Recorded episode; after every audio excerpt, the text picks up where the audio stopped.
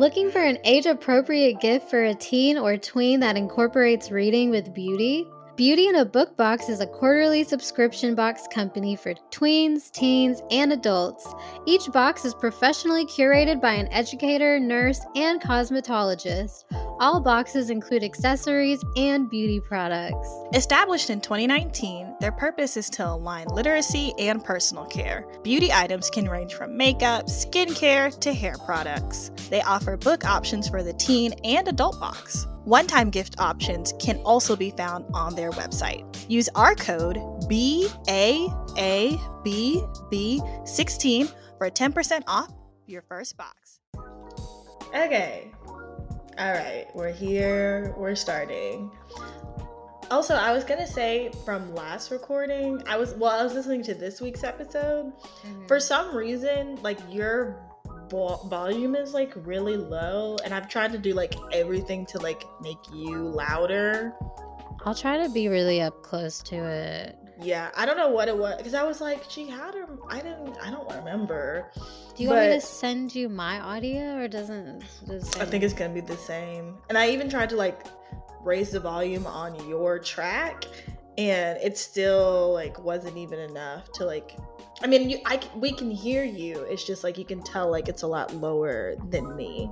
Okay, I'll just I'll be like right the fuck here. yeah, yeah, just be all up on your mic like Chloe was at the VMAs. Okay, I will. I'm gonna do that. Okay, bet. And see, you all, that is how you do comp. You do resolution. I'm not gonna say conflict with no conflict, but that was the resolution right there. And welcome back to She Well Read. I'm Alana. I'm Samra. Welcome back, everyone. Aw, that was so sweet. Yeah, you know, I have my moments. not like last week when you were hungry. Or like, what was that? An episode ago, you were hungry. Yeah, I'm hungry again, so it's gonna be a wild ride. She said, "I'm in fact still hungry from that last time." Never ate. Never ate. Save money, live better. oh my gosh. Okay. Today we're talking chapter 19, Weight of the World, which I really didn't know what to expect from this chapter by the name. Mm-hmm. But I now, after reading, I completely understand. So let's get into it. Alrighty. Okay, guys, you know what time it is. Um, all right. So this is James Baldwin's quote, and it says, To be a Negro in this country and to be relatively conscious is to be in a rage almost all of the time. Yes. Yeah. Hate it here. Yeah, yes. Yeah, yeah, yeah. Most yeah, of the time. Most of the time, it sucks to be black in America. Yeah, it just and you know what I was thinking after reading this chapter? I was like, will it like we've made progress and Mm-hmm. We have made some progress. I can't lie.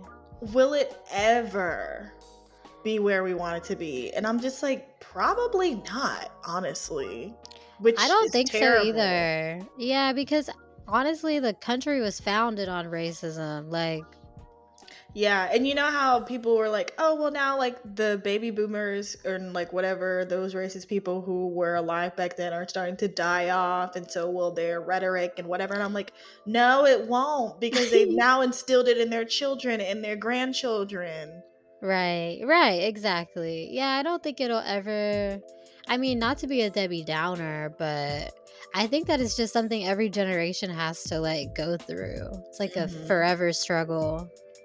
Right, which is why I'm glad that's kind of how she opens up this chapter. Uh, she says, I was asked once about my moment of truth, the singular event in my career that shaped my perspective or promoted me or prompted me to look at my work through a new lens. And without hesitation, her mind went to the killing of Philando Castile, which I've still never watched the body cam footage because I physically can't bring myself to do it. I was thinking the same thing when I read that. I was like, I haven't seen it. Yeah, like I've seen bits and pieces unwillingly. Like I didn't like go on out the of my news way to type thing. Yeah, yeah, right, yeah. And it's because it's I cannot like his Mm, fiance and Mm. their child. Like I can't bring myself to do it. I that would be so traumatizing. I mean, like it was for Elaine. Like she, I probably would have been her. She broke down into tears and like over just all of it. Like starting with George Zimmerman because that's the earliest case that I can remember that truly affected the way that I saw things in America as a black person. Mm-hmm. Um, was the Trayvon Martin case, and I don't know if it's the same for you. If that's the first one that you can like vividly remember. I feel like Trayvon Martin was um Trayvon is probably the one that like hit hit us all. I don't know, they all blur together in my head. And that's so sad to like the it's- timing of it all, I don't remember. But because I, it was. Very I just to back. remember faces um of people. Yeah, yeah, yeah, yeah. uh, I'll figure it out. But yes, Trayvon Tra- Trayvon Martin was definitely one that stuck in my head. Mm-hmm. It was hard not to. He's just so young. He's like a baby. not even like was a baby.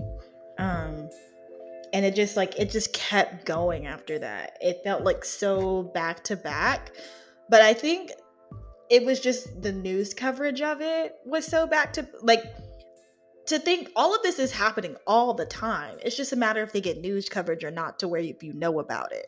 mm-hmm. And so many like black women are killed and don't ever get news cap coverage. Right. Or like, you know how they're talking about Gabby Petito's case and how they're like, yes, it's really sad and tragic and we should bring light to all cases like this. Like it should get national news coverage. Yeah. But Jelani Day has been missing for almost a month at this point and he has not gotten one uh, large news media cycle to cover his case. And I've seen his case everywhere. I haven't even heard of, about his case. See, exactly. He okay, let me not butcher this. I know he's a student. Let me see. So what are what do police do exactly? Like what are they doing? What is their job? Because if you're not solving cases and you're killing human beings that are supposed to be protected by you, I'm just like, I mean, we've been asking these questions, but I feel like police's job is really just to protect each other. It's like the ultimate bro code. Like, oh, mm-hmm. I'm not ratting him out, even though I know he's completely and guilty of this crime.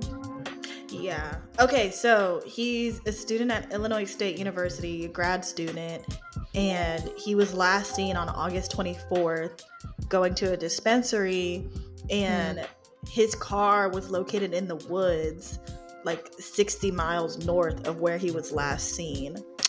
Oh shit. What's his name? Jelani Day. Jelani? Yeah, J E L A N I and then Day. That's his last name. Oh, it came up. No, see, well, you know what though? I haven't been watching the news for like the past couple months. Mhm. So that's probably why I have not heard of this, but I haven't even heard about it on social media or anything. Well, that's where I saw it. I saw it on like Facebook and Twitter. Okay. Huh. Wow, bro. Like, so this It's- has been how many days now? I mean, he's been missing since mid August, so almost a month at this point. Bro. Yeah, I could not even imagine what happened. 60 miles out? Right. But it's like, you know, as soon as Gabby Petito's case became relevant, which I think it's because it was um thanks, shout out to Mm. Julia for telling us that it was a pod a true crime podcast that she actually listened to that started highlighting the story and then it started getting coverage in social media and you know so how powerful social media is it blew Mhm. Up from that Mhm. point. So it's I feel like because when you talk about these cases and you say their names, that's what brings light to the situation and gets all of this coverage. But most of the time it's not people of color who get that type of coverage. So that's that's the starting point.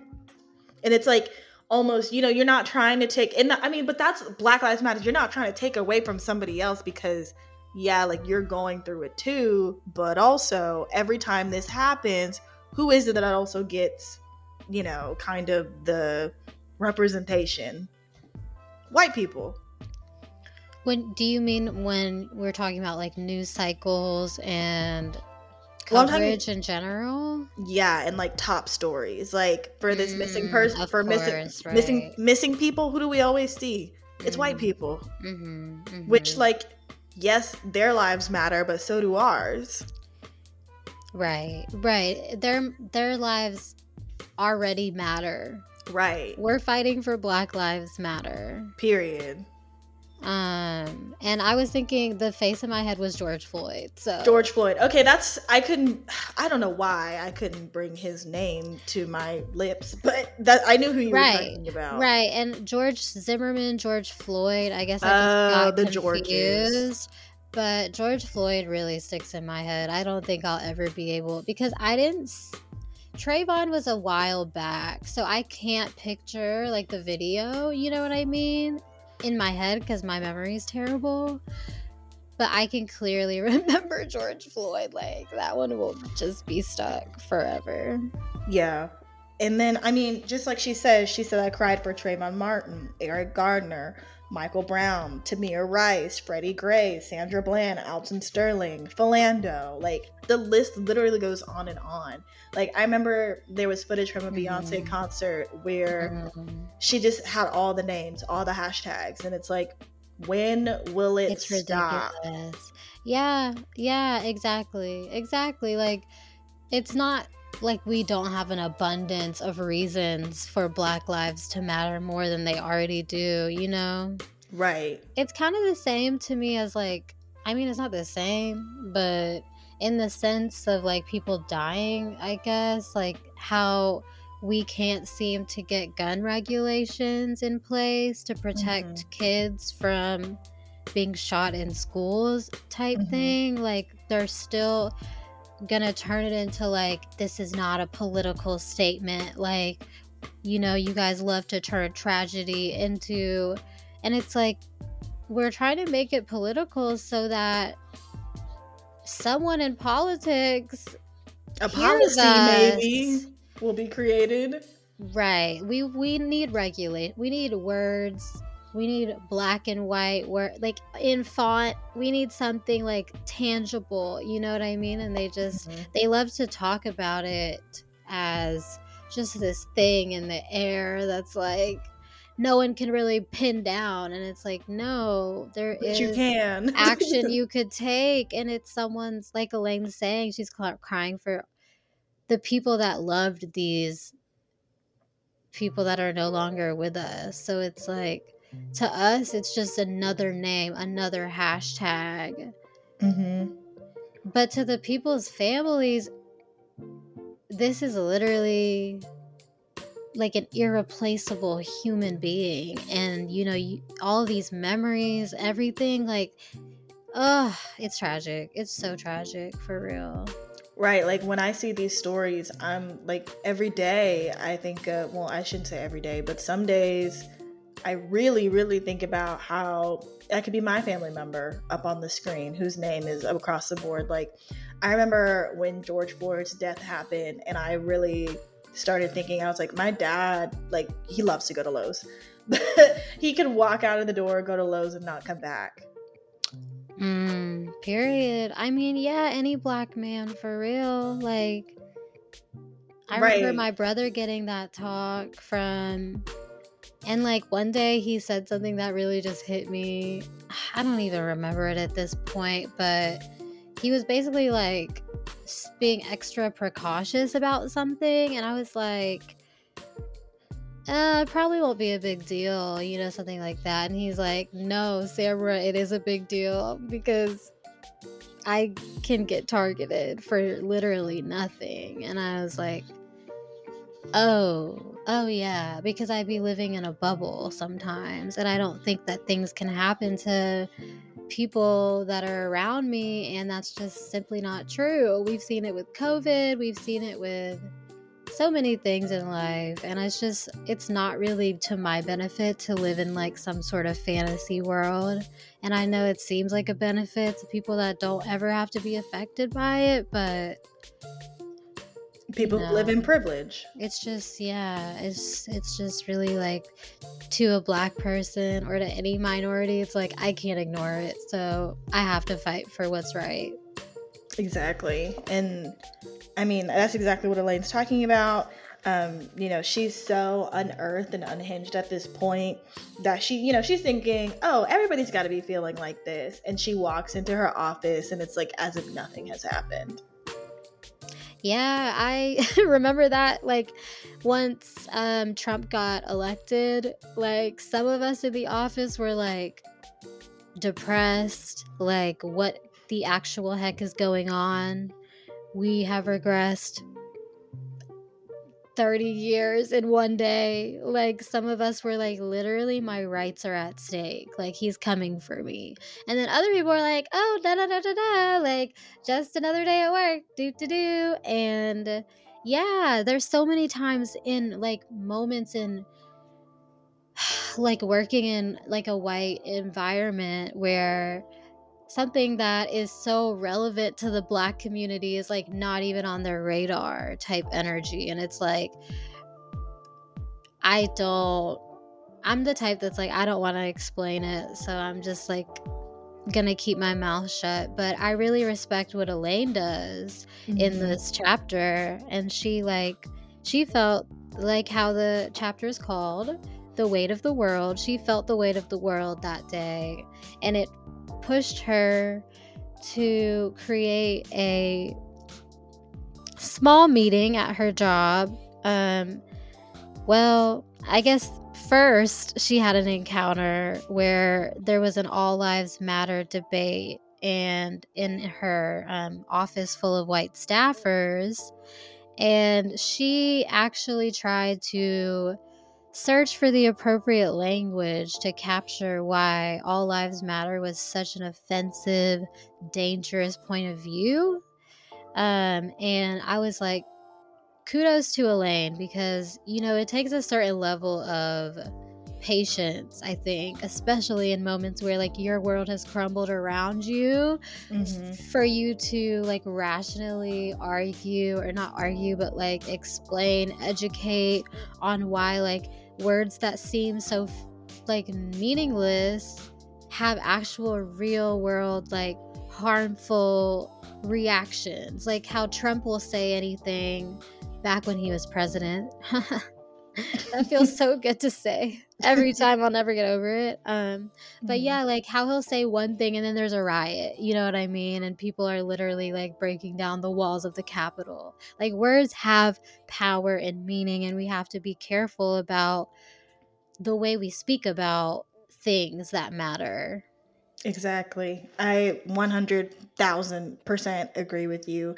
And because if all lives matter, the stats wouldn't be the, the stats that they are. Mm, mm-hmm. Mm-hmm.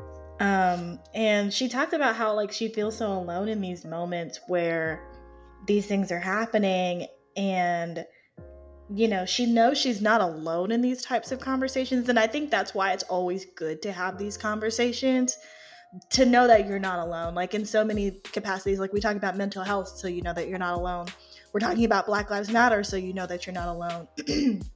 so like important topics need to be discussed. It's not enough just to know about it. You have to talk about it too. Actually, like speaking of that, I just thought about it's Suicide Awareness Month. Right? Check out our blog on our website. Um, right. Link in bio. Oh, well, by the time this episode airs, it might not be Suicide Awareness Month. But if it is, I mean, either way, check yeah, it out. Either way, yeah. Yeah, it might be a little late, but you know, always good. Always good. Always good information. Shout out to Tamia. Tamia Heard is our new like member of She Well Read. So Yeah, that's really team. exciting. Love it here. Yes. Um Tamia is an amazing writer. But anyway. She is. She is. Okay. Oh, I was just gonna say like mental health, like how we talk about mental health. We don't like we're not like, oh, only like black mental health matters or like all mental like you know what I mean like Mm-hmm.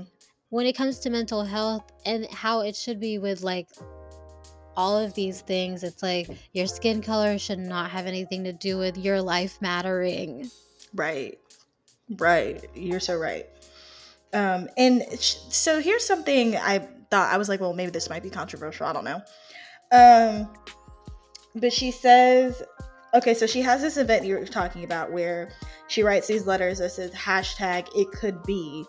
And so Mhm. she invites everyone to come in her office to, you know, kind of congregate together and see the different ways that they all connect. And so she's like, Kyle, a fashion assistant, wrote, It could be my little nieces. Ella, their digital editor, wrote, It could be my best friend. But then she's talking about how every black editor on staff, including herself, wrote, It could be me. And I Mm, think that makes it so real for a lot of people, like wakes them up in a sense. mm, But also, then she goes on to say it was hard not to notice who felt compelled to participate and who did not. The silent voices were the loudest. And I wanted to talk about being silent sometimes and how Yeah, sometimes it's that's a- okay not to say anything. that's a great point i mean in this case i think it's a In this little different Right. In this case, it's different. In de- general yes Yeah, because sometimes I feel like I want to make statements, but then you remember social media and what social media can do to you. And like 10 years from now, if you didn't say the right words correctly in the right form of the sentence, how it can literally be picked apart and you'd be like ripped to shreds by everyone on social media. Mm, And how something where it's like, kind of like like it has happened to Elaine. It's done with good intention, but is not received well at all, and now you're canceled in cancel culture. mm, mhm. So like sometimes I get like some celebrities not saying things, but then at the same time, it's like since they do have that type of platform, which like Elaine kind of gets into how she has the platform to start these conversations, Mhm. how you should. Mm. Right. I agree. And I think that like as long as what you're saying is genuine, you may like have a teachable moment, you know what I mean? True. Yeah. And that's okay. And you can come back just like Elaine did. Like it was something that she needed in a sense in order to grow further. And um no, okay, so literally like I think also taking time to think about what you want to say, like not having to be the first person to respond. Yes. Um, I think that is also a really good way to like um maybe filter what you're gonna say in a way because sometimes you don't have all the information when the headline first breaks and everyone's freaking out and like just wants to get the favorites or the retweets and they just want to say something basically. And i think at that point it's kind of like you're making it more about you than about the actual situation at hand um, right. and it actually is making me think back to the last quote in the last chapter because I feel like that like kind of summed it up a little bit. Mm-hmm. It said, "I go forth slash along and stand as ten thousand, and that's Maya Angelou. So it's like, and there was I feel like another one about like how just fighting for something that's bigger than yourself like makes you brave. And I think that that's so important because it's like it's not about you and it's not about like how people perceive what you're saying, Mm-hmm. you know? And I think that there's so many other ways than just talking. Like some people are not good at writing, you know? Some people are fantastic at like putting thoughts on a piece of paper or, you know, like the notes app and like just just clearly like just bringing everything to the forefront and helping us all understand what's truly going on like breaking through all the like white noise Mm-hmm. but for someone like me like writing kind of makes me anxious and i'll like proofread my stuff like a million and twelve times and like if it's not if it doesn't feel right like i don't even want to say it Mm-hmm. so in those cases, like I feel like you can do so many other things. Like you can go to a march and show your support that way, or like write a letter to your politicians that represent you and like bring it to their attention, or donate to something like a GoFundMe that's, you know, proceeds are going to his family or whoever, you know, whatever. Like Mhm. whatever works best for you in that moment, I think is like what you should do. Yeah, for sure. And I think you just said it. Man, you are you hitting it tonight, sis.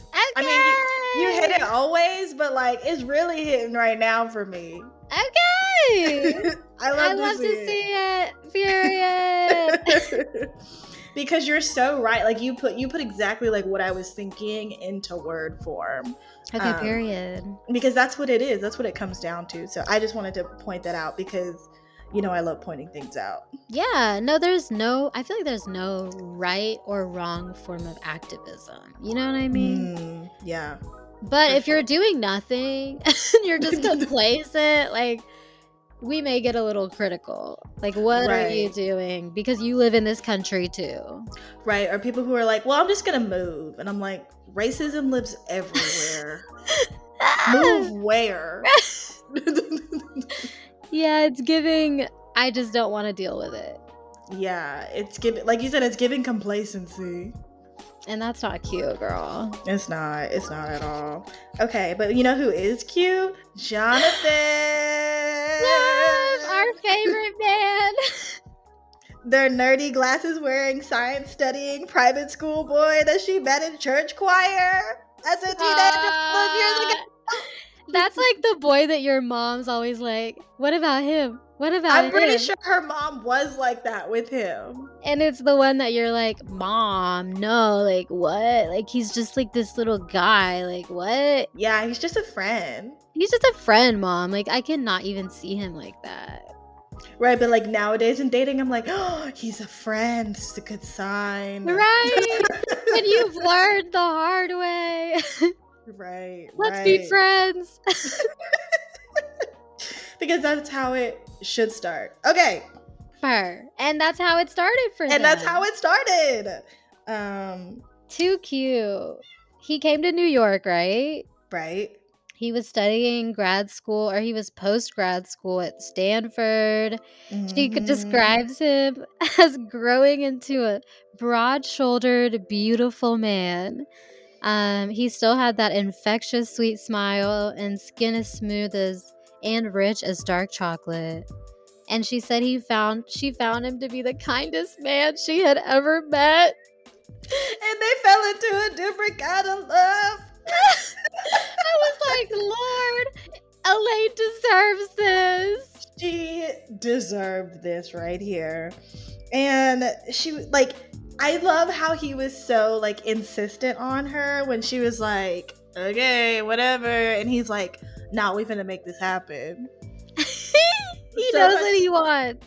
Right. And like she knew, like she said they hung out for months before they even kissed, which I was like, "Wow." Period. Period. We love a foundation.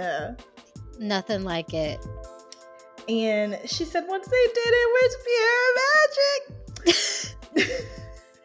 I'm like fawning over this love story because I'm obs- I'm obsessed. I follow them on Instagram. I follow Jonathan after reading this chapter because I used to only follow Elaine. yeah, yeah. I literally the same. I was like, I'm pretty sure this is her current husband, and I like went and checked on Instagram. I was like, oh, okay, okay, okay, yeah. They're so cute together. They are. I'm crying. and she said they became official when he showed up with fruit and flowers at the finish line of the Brooklyn Half Marathon that he helped her prep for. when he had two torn ACLs. Two of them. That's how persistent he is. He loved that girl. He loves that girl and like energy. If that's not the energy, what I are you it. doing? I don't Right. Just turn around. Stop wasting my time. Period. And then two years later, on freaking Christmas, he asked her to marry him. Bruh. I A feel dream like- come true. Yeah, I I feel like I've talked to y'all about my engagement. I think I finally found fine tuned exactly what I want. Oh yeah, is it Yeah. Christmas morning? Necessarily Christmas morning. Christmas time would be nice, like the holidays. That would be a. That's like such a magical time already. Right, exactly. And I was like, cause you know me, like I'm I feel like I'm gonna figure it out regardless. But it would be really nice if I didn't. Oh yeah, yeah. I was actually just talking about that today. I was like, why are people trying to plan everything? Like, I want a surprise. yeah, I don't wanna know. That's like I don't even wanna I guess we'll have the conversation, but I don't wanna know when it's happening. I don't want to know what the ring looks like because I'm gonna entrust y'all to make sure that it's the ring that I want. And we shall get it right. Right? I have all the utmost faith in y'all, and I just I just want it to. I, but I also the con- the controversial part is I just want it to be the two of us. Just the two of us. Hey, I like Eh, that though, like private with just a photographer. Yeah, and then like maybe afterwards, like, hey, we're going to quote unquote dinner, but really it's like engagement party, obviously. Mm-hmm, mm-hmm, mm-hmm. I think that Yeah. would be ideal. Yeah, and for my friends who are who are completely against the idea, they said, "You don't want us there? Why? We're gonna be there regardless." And I'm like, "No, you're not." But you know, y'all can live stream it, have a camera somewhere, Yeah, in the yeah. room, and, like, live- Technology. technology, have a little projector at the engagement party. Bam, there you go. You can watch it. I just don't want it. I just want it to be our moment right That's there. That's fire. Actually, that's fire to get one of those little things that flies. hmm A drone. A drone. Yeah, I if it's just, outside. just gotta invest in a drone and then we're good to you go. can rent. You can rent those. I'm gonna rent a drone. Love to see Period. I love the energy. We're gonna have popcorn. Yeah, it'd be like a, a, a literal movie. Yeah. I'll probably cry. Anyway. Aw, I'm gonna cry yours too. Stop. Stop. Don't talk about it. Oh, she my. said, "I'm not ready." We're so young. Right, we are. We are. Okay, so, ah, love story. oh man, it's not love anymore. Uh, yeah, we go back. We go back into the thick of things. I hate to see. I mean, it was a really good It's- story though. It's yeah, really good story. because Uh, it just goes to show you, doesn't matter how well educated, where your parents are from, what tax bracket they're in, you're black. You're black. you're literally black. That's it. That's all they see. That's all. You know. Okay, but let's tell you the story first. So, um, in the days following Philando's death, she kept flashing back to a time where Jonathan took out the trash in her West Village apartment. And it was a hot summer night around nine o'clock. He was wearing a tank top. And she says he wasn't even 10 feet from her doorstep on the way back from tossing out the trash in the back of the building where the garbage receptacles were. One of her neighbors, a young white Wall Street type, came around the corner and nearly crashed into Jonathan. And from inside her apartment, she could hear a grown man yelp, and her heart stopped. Mm, Like, mhm. oh my gosh, like just being like right there, like you could hear and witness the whole thing. mm Brave. Um, and she opened the door just in time to see Jonathan's arms fly up in the air, a position black men are trained from a young age to assume to make white people less frightened of them. Sheesh. When you say it like that, Right. I was like, oh, yeah. Because, Because, every you know- time you see They're black people with their hands up, it's in order to calm another person down from being afraid of them. And it's like, I have nothing on me. I'm not armed. My hands are literally in the air, and you have a gun pointed at me. What? Right. What? What Right. makes me so threatening? Right. Like, if anyone what? should be afraid, it should be me. Right, and I'm having to cater to your emotions. Like how this Right. man yelped. Like, what the freak? Like, uh, I'm sorry. I'm sorry. I have no respect. Like, what? Right. I get being scared, but. Oof. I don't even get being scared because this is a whole nother You're a grown man. man. You're a grown man. That's so true. It's not like it's a woman like, oh my god. Hmm. Right, because if I'm a woman taking out my trash late at night, like I don't care who it is I see, I'm gonna be a little. Ugh. But You also, know? it's like, right, he was the one taking his trash out. It's like this man was in New York City walking on the street. It's not like he was in like some sort of setting where no one's around ever. Like he's literally Right. outside in public. Right, right. But I think it was because no, there's not a lot of black people in West Village. So he's just like, whoa. Right, right. And so then Jonathan's like, I live here, I live here, I'm not gonna hurt you. Mm. And the man grabbed his chest, catching his breath. This part made me wanna punch someone. He's so dramatic. And he was like, Jesus, you just don't expect to see some big black guy in here at night. You really scared the shit out of me coming from around the corner like that, man. What? Like so many issues here. Some So big much- black man. So much to unpack. Why why don't we see them? Is it because of the gentrification? Is it because of the systematic racism? Is it because of the real estate racism? Is it why are why aren't they here? Because they can't afford to be here because we don't get paid as much as y'all do and don't have old money and wealth because we were literally being oppressed at every turn. Like there's so much to unpack.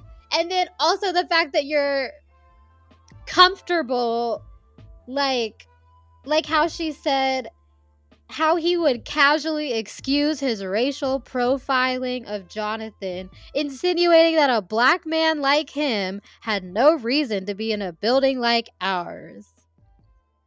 He felt no shame. No shame. You hate to see it. And Jonathan excused it and feigned empathy, as we're taught. As I was about to say, as we're taught, like, because even, like, say for instance, Jonathan's, like, as he should, yelled back at this man, like, this man could have a gun on him and be like, oh, I felt Mm. threatened Mm. and shoot. Mm, Like, and every it's- turn, it's danger for. correct, For the correct. the black person you can't in the win. position, you cannot win. win. It's like you're honestly only doing that to protect yourself. It's really not even about them. I mean, it is, but like you're like, I'm just trying not to get killed. Like I'll say whatever I gotta say right now. Right. I'm just trying to make it home to my family, man. Right. I was just taking the trash out, nigga. Like what? Right. Right. Bro. Yeah, cannot. anyway. I mean, it's just typical shit being black in America, but Right. And I mean, even Elaine expressed, the, I feel the same frustrations we felt. She wanted to go after that man. She wanted him to demand an apology and, you know, just the toxic brew of white privilege and unexamined white fragility still makes me stew. And she said she wishes Jonathan could retract his apology. But that's not the world we live in. The mhm. truth is, Jonathan's response to this kind of interaction was both a learned behavior and a survival mechanism, as we just talked about. Mhm. And it was nothing new. For generations, black men have been trained to surrender, to apologize, to appear as non threatening as possible, to smile, to assimilate, to overachieve, to do whatever you can to remind white people of their humanity. But even then, there are no guarantees of safety. You could do everything right. Mhm. That's the and still be saddest. That's the most frustrating part of it all. It's like I can tell my son, my daughter, whatever the hell, like exactly how to to act, how to make them as comfortable as possible, like speak, like put your hands on the wheel before they even come up, like there's so many little things that you're supposed to do in order to like make sure the cop is as comfortable as possible when it's like you signed up for this job you know what i mean Mhm. it's like i don't understand why we as the people you're protecting have to go through such great lengths to like not get attacked by you but but again even if you do it all right you're still in danger Regardless. you can't win. I mean, I'm not saying that to like say do whatever the heck you want because that makes it even scarier, but like Right. But you could do everything right and it still go absolutely wrong. it's just like a terrible like situation. Mm-hmm. to where like you don't feel comfortable until the cops have left until whatever like whatever mm-hmm. it is is mm-hmm. just gone that's yeah. when you can like kind of let your shoulders down with ease a little bit that's why and i know this is gonna sound like i don't know maybe weird but that's why like i follow the speed limit like i try to follow all traffic protocols because i want zero reasons for a cop to pull me over i agree i agree um yeah, there's just no reason. I'm always going to go the extra mile to be a little safer because right. I just don't want it to happen to me. Exactly. But you know something I thought about the other day? Like when your tail light goes out, you don't see that. It's like somebody has to tell you because like I think at least in my car, I don't think I would get an alert if my tail light was out or something like that. Like I get my car maintenance and service like it's supposed to, so I guess that's when they check that. But I just wonder, like, if you truly just don't know that your tail, your back tail light is out, like you could get pulled over for something like that, mm-hmm. and be faced in that situation. And it's just like things that you can't even, you can't prepare for. You can't prepare for, right? Because it's life and like things. It's happen. life. It's like we're literally not allowed to live life like business as usual. Mm-hmm, mm-hmm. Every second of our day is trying to make sure that we survive for the next. Yeah, it makes me think about my boyfriend getting pulled over for running in Hoover. He's literally what? just running on the street. He got put in handcuffs. What? That was in July. He was like trying to come to my birthday party and he couldn't and he was super late just because these Hoover cops, like there was like two or three cops that were like surrounding him. Like he had his hands up too. And he was like, I'm just running. And they're like, why are you moving your hands around like that? And he's kind of like a, he's like a, a kind of a, um, a f- weird individual. Like he just does things like he's like dancing as he's running, like singing as he's running, like a free he's, spirit. He's a free spirit, right? He's just he's literally just exercising in his neighborhood and I guess people called the cops on him because he looked like he was on drugs or something. So Wow, the profiling. Yes, and when he asked why they pulled him over or like stopped him for running, they were like there's just no way you could be so sober right now and like What? Wouldn't, wouldn't let him drive home. He had to what fucking walk home because they wouldn't let him drive even though he told them that he was not on drugs and like like but like they had a conversation a, with him. Right. They could have done a breathalyzer test if they wanted to. Like if they were know, that I don't concerned. They did that, but if they had, he would have been so like in the clear. And even then, like they're like they probably did do the breathalyzer. It was just like, oh, it's probably some drugs we can't even see.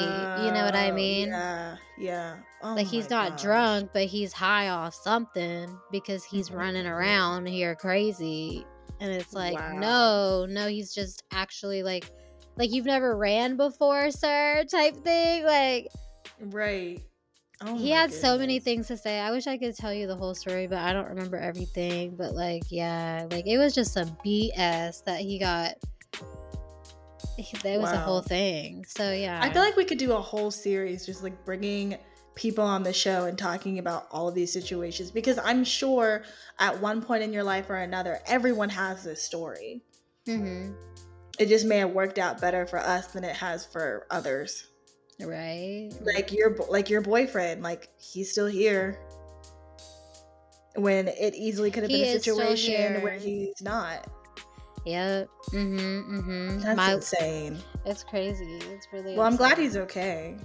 Right, right. Love to see that, but it's just and he like found himself like being super courteous and like just trying to make these cops feel okay and then he was like he was talking to me later he's like I don't even know why I did that. Like they fear. stopped me. Yeah, when it was fear, he's like I don't like that feeling. Like I don't want to act different just because like mm-hmm. of them and I was like I know, babe, but like at the same time for right I'd now, rather you just do that and like feel some type of way about it and not get hurt. You know right. I mean? For us to be able to have this conversation right now afterwards. Right. Yeah. So it's like sometimes it's like you just just life or death.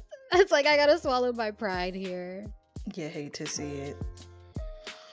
okay, so uh oh oh she goes into the story about J- jonathan like how this situation happened where he was one of 12 black kids in his graduating class at a private all boys college preparatory high school he was a top student a prize point guard on the basketball team he was accepted into morehouse on a scholarship Oh my god. when at an away game uh, at a predominantly white school in a much more conservative region of California, he was wrongfully accused of throwing a rock that hit a white female student, and her family pressed charges against him. Now, luckily for Jonathan, who had he had parents who were ready to fight and were like, "Bet." Yeah, yeah, yeah, yeah. They had the funds to do it, and I guess the time. Right. Jonathan's dad was a black engineer, and his mom was a registered operating room nurse. Hired a, and they hired a top attorney, and the whole community rallied against him. Just for like nine months later, he was found not guilty. For throwing a rock. That he right. What is that? Throwing a rock? Really? Well, Really? it hit the girl, so she was probably injured. But it's like it's a rock. Like why? I mean, I well, guess depending on the size of the rock, I'm like, what? I'm like, is this a pebble? Like, what are you so fra- like? What is white fragility at this point? To where, oh my god, I stubbed my toe and it's his fault. Ooh, that's what it is sometimes, though. I guess they just thought they're gonna get him to pay for the fuck the uh, medical bills. Well, I mean, that could have been.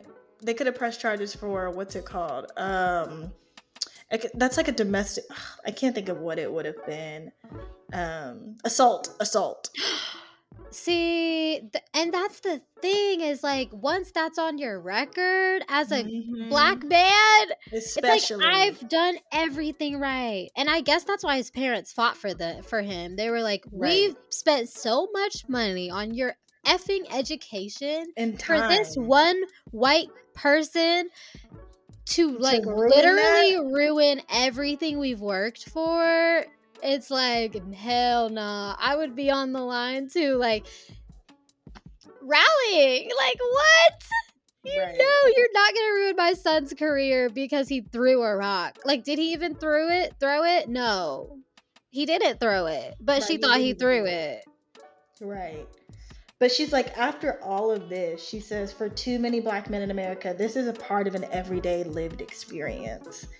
If this could happen to Jonathan, what about those without the education, the resources, or the power to defend themselves? Like, that's when I think about people who um, suffer from mental health, Mhm, Or, like, mhm, mhm, you know, mhm, all of those types of things, like where they literally, like, mhm. specifically i'm thinking autism where sometimes they can't even speak to you or like you know express themselves yes to make you understand what they're trying to say yes, yes, and and, they- it, it's like these cops just freak out because they don't know they don't know how to handle the situation it's tragic. It's really tragic because at that point, it's like literally. This is oh my god! It's just like so many layers to it all. yeah and my thing is like it's way too easy to become a cop in my opinion way too easy there Mhm. should be more training it should take longer like the whole the whole if we're gonna keep cops around the whole system needs to be revitalized It still hasn't. That's the crazy part. right um but okay Sheesh. And, we're not done. we're not done Wait, there's Listen. more. wait there's one more so elaine is traveling to go to her grandmother's 70th birthday it was a late night flight and it had repeatedly been delayed so by the time that she got to the airport tsa was closing down and no one was there except one male tsa officer and another nice couple who tried to convince him to let them through and the officer was like y'all came too late even though they had more than an hour until their flight's revised departure time. Um, the couple, who happened to be white, continued urging him to reconsider closing the gates. And they're saying, like, how can you close before the last flight? And he finally caved. But when Elaine moved in line with them, he stopped her and was like, Where do you think you're going? And Oh. she's like, What do you mean? We're on the same flight. And he says, No, I said they could go through, not you. And eventually he did let her through, but not without a series of snide comments. And by the time she was in the security line with all of her stuff in the bins on the conveyor, conveyor belt, she's like, Screw this, I had enough. Mm. And when he made another rude comment, she said, Wait, I'm sorry, what did you just say? And she said she was challenging him, but she also carefully managed her tone to prevent the situation from escalating, which it did anyways. And then within seconds of speaking up to him, he ordered her to get out. And when she refused, she picked up the bins with all of her stuff and threw them forcefully across the room, clearing the gates. Then, from behind the conveyor belt, this tall, overweight man charged her, his eyes bulging as he pushed his broad chest against her and physically forced her out, yelling in her face, Get out. Nah, nah. There's just no job that you take that seriously. That's something different. Right. That's hatred. Right. And she says, as he slammed the clear door shut in front of her, the couple watched, shaken, unsure of what to do. He demanded they continue walking through security or he would make sure they wouldn't get on their flight either. Which at that point, I'm like, so you're just an asshole and a racist. Yeah, he's just a hateful person. Just Honestly, hate. I'm praying for him because that's just sad. Like the, you know what I mean? Like, the amount of hate in his heart. What a sad little life that he lives. You know what I mean? It's just Mhm. sometimes I be feeling bad, even though I shouldn't, because like you. I feel like that shows your humility, though. Your not hum- well, humility, but your Humanity? humanity. Yeah. yeah, I guess it's sad. She's like, I hate it here. I, it's sad. It's sad. It causes me to be nice in situations where I should probably be a little more. Aggressive. Yes. Yes, yes, yes. But yeah, this shit was crazy. I mean, they're bystanders. I was like, why did they say something? But he's threatening them too. So, like, and it's just a scary situation. Like, I don't know. It's weird because it's like he's on the clock. It's not like he's just some random dude like harassing you. He literally is like the person in charge. Right, exactly. So And that's he's what, throwing your stuff around the room. like, Like, he's he's showing that he can be violent. So I I like those to those bystanders. I'm like I get it for like not like intervening like that. But the dude could have instead of watching this girl. I mean, not- true, you know, we but don't know that's if it was. I don't know if it's sexist. I think it's rightfully sexist because that's a man and she's a woman and he's a huge man and a girl versus a boy. Like, just realistically, Yeah. No, I literally I wanted to say that to see what your reaction would be. But okay, cool. I'm okay with sexism sometimes. Look, Sometimes, yeah. Sometimes. like, you should open the door for me. Sorry. chivalry chivalry yeah um so she stood there frozen she's like teary-eyed and afraid of what the Mm. man might do next at this empty airport with no one around to check him check him she called her mom her mom tells her to call the police but b- before she even got the chance two airport police officers showed up and that power tripping tsa officer had already called them on her and Mm. clearly he told them a different story. And as she gave them her report, she was physically shaken and barely getting the words out when one of them interrupted her and said, Wait, I think I've seen you on TV. And what the a funny moment. The mood shifted. They said, Are you famous? The cop asked. he tried to make a joke. LOL. It's like, dude, I literally was just traumatized. But Right, but, yeah, like- I I am, I guess, famous. Right, but it's like that shouldn't mean anything. Like you That should treat me with the same respect, even if I was just Not cele- famous. right, not famous. Like That's such a what i'm still a human at the end of the day like being famous does not make me any less human i mean any or more, more. yeah, yeah any more either human. way. Well, I mean, either way, because the way we talk about celebrities, we act like they're not human, like online, you know? Mhm. But then it makes them more human, I guess, in real life because you're like, oh, you know, but yeah I'm glad it saved her, but at the same time it's it's really really telling. Like this story is is Mhm. really awesome in the sense that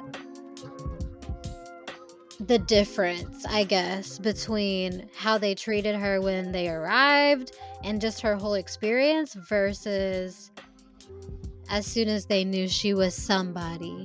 hmm And somehow, some way, she went through all the proper procedures and protocols to file a complaint against this guy.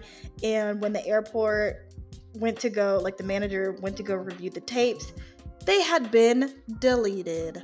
And so there was nothing that they could do. It was her word against his. And you know how that goes. You hate to see it. Honestly, though, not surprising at all. Right, she literally says, unsurprisingly, he was reprimanded but ultimately kept his job with no accountability accountability in place for his actions. Mhm. But what says- I always say is what goes around comes around. And he will karma. get his karma in due time. You know what I mean? If he Mhm. hasn't already. right, and Probably had a damn heart attack maybe with all that anger he got. Right. Um, but from this situation, she says, I hardly told anyone about this incident. I knew no one would understand. I was embarrassed and angry, and I wasn't interested in sympathy. I wanted and needed to channel my frustration into affecting change through my work. Period. Because sometimes that's all you can do. It's Mm. kind of like finding that light in the tunnel.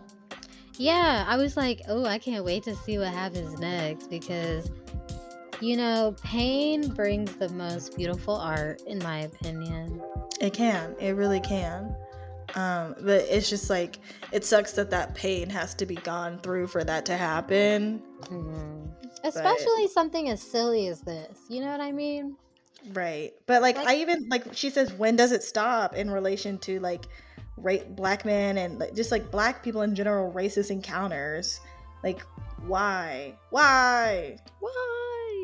Yeah. all want to know It was why. really a whole spectrum in this chapter of black struggle and injustice. hmm different levels to it because there are different levels to it. Yeah, I really, really liked this chapter. I think that it showed a whole range of how you get treated, and it's just all sucks. So, hmm It's also frustrating. Um, so yeah, Hmm. that was chapter 19. We're going into chapter 20, the ones we've been waiting for. okay, that sounds like it's looking up. Sounds promising. Love to see it. I just want to hear Uh, more about the love story with Jonathan. Like, Right, it was such like a like a sub note when all of her other like tragic love stories. They got a whole chapter. I was like, come on, Elaine. We've been waiting for this this this is the one we wanted to be like finally, and we just got like a snippet. Yeah, it was so quick. It was like, yeah, we met and then we were married. it wasn't even a full page. It wasn't. It was like two Sentences. paragraphs, like yeah, little tiny paragraphs. right. Can we, if Elaine, if you ever write like a second edition of this book, can we get a more enhanced love story? We love love, especially black love. I can't wait to ask her about it when we interview her. Ooh, What if we get Jonathan on there for a second? Like, what if he pops Bro. in? Like, hey guys. I would die. That would be ah! awesome. Okay, speak it. Speak, Speak it. it. We're speaking it. We're speaking it. All right, y'all. Speak it with us and catch us next time on the next episode of. Sh- episode Blah, blah, blah, blah. of. This is All Sweet right. All All right. Bye. You know what it is. You know what it is. Bye, y'all. Bye.